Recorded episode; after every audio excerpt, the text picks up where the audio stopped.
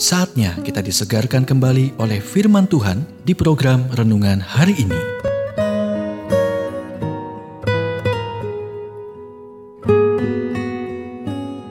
Renungan hari ini berjudul Apa yang harus Anda lakukan saat merasa tak berdaya? Bagian kedua. Nats Alkitab, Mazmur 3 ayat 3. Engkaulah kemuliaanku dan yang mengangkat kepalaku. Ketika Elia berada di titik terendahnya, Tuhan memberitahu dia tiga hal penting ini. Yang pertama, keluarlah dan berdiri di atas gunung itu di hadapan Tuhan. Satu Raja-Raja 19 ayat 11. Itu adalah di mana Tuhan berbicara kepadanya dalam bunyi angin sepoi-sepoi basah. Satu Raja-Raja 19 ayat 12 kata masih mengajarkan kita bahwa alih-alih selalu bekerja untuk Tuhan, kita perlu menghabiskan waktu bersamanya. Jika tidak, Anda akan kehabisan tenaga dan tidak mendapatkan apa-apa. Ketika Daud merasa sedih, dia menulis, "Banyak orang yang berkata tentang aku." Baginya tidak ada pertolongan daripada Allah. Sela, tetapi engkau, Tuhan, adalah perisai yang melindungi aku. Engkaulah kemuliaanku dan yang mengangkat kepalaku.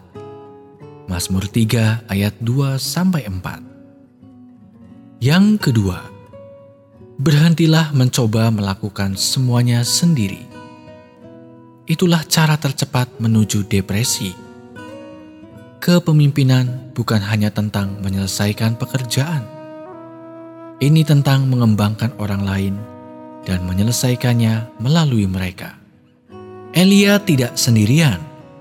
Tuhan memberitahunya. Tetapi aku akan meninggalkan tujuh ribu orang di Israel, yakni semua orang yang tidak sujud menyembah Baal, dan yang mulutnya tidak mencium dia. 1 Raja-Raja 19 ayat 18 Jangan hanya bekerja, tetapi belajarlah bekerja sama. Yang ketiga, sadarilah bahwa tugas Anda belum berakhir.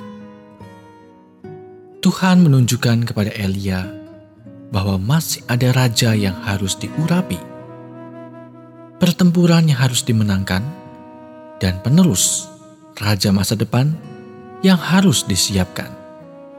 Satu Raja-Raja 19 ayat 16 Apakah Anda merasa memerlukan alasan untuk bangun dari tempat tidur di pagi hari?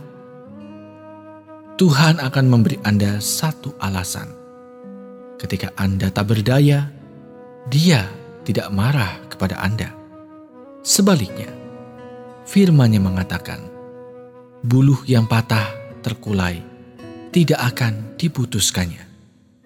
Dan sumbu yang pudar nyalanya tidak akan dipadamkannya. Tetapi dengan setia, ia akan menyatakan hukum. Yesaya 42 ayat 3 Itulah cinta kasih Tuhan. Kita telah mendengarkan renungan hari ini. Kiranya renungan hari ini terus mengarahkan kita mendekat kepada Sang Juru Selamat, serta menjadikan kita bertumbuh dan berakar di dalam Kristus.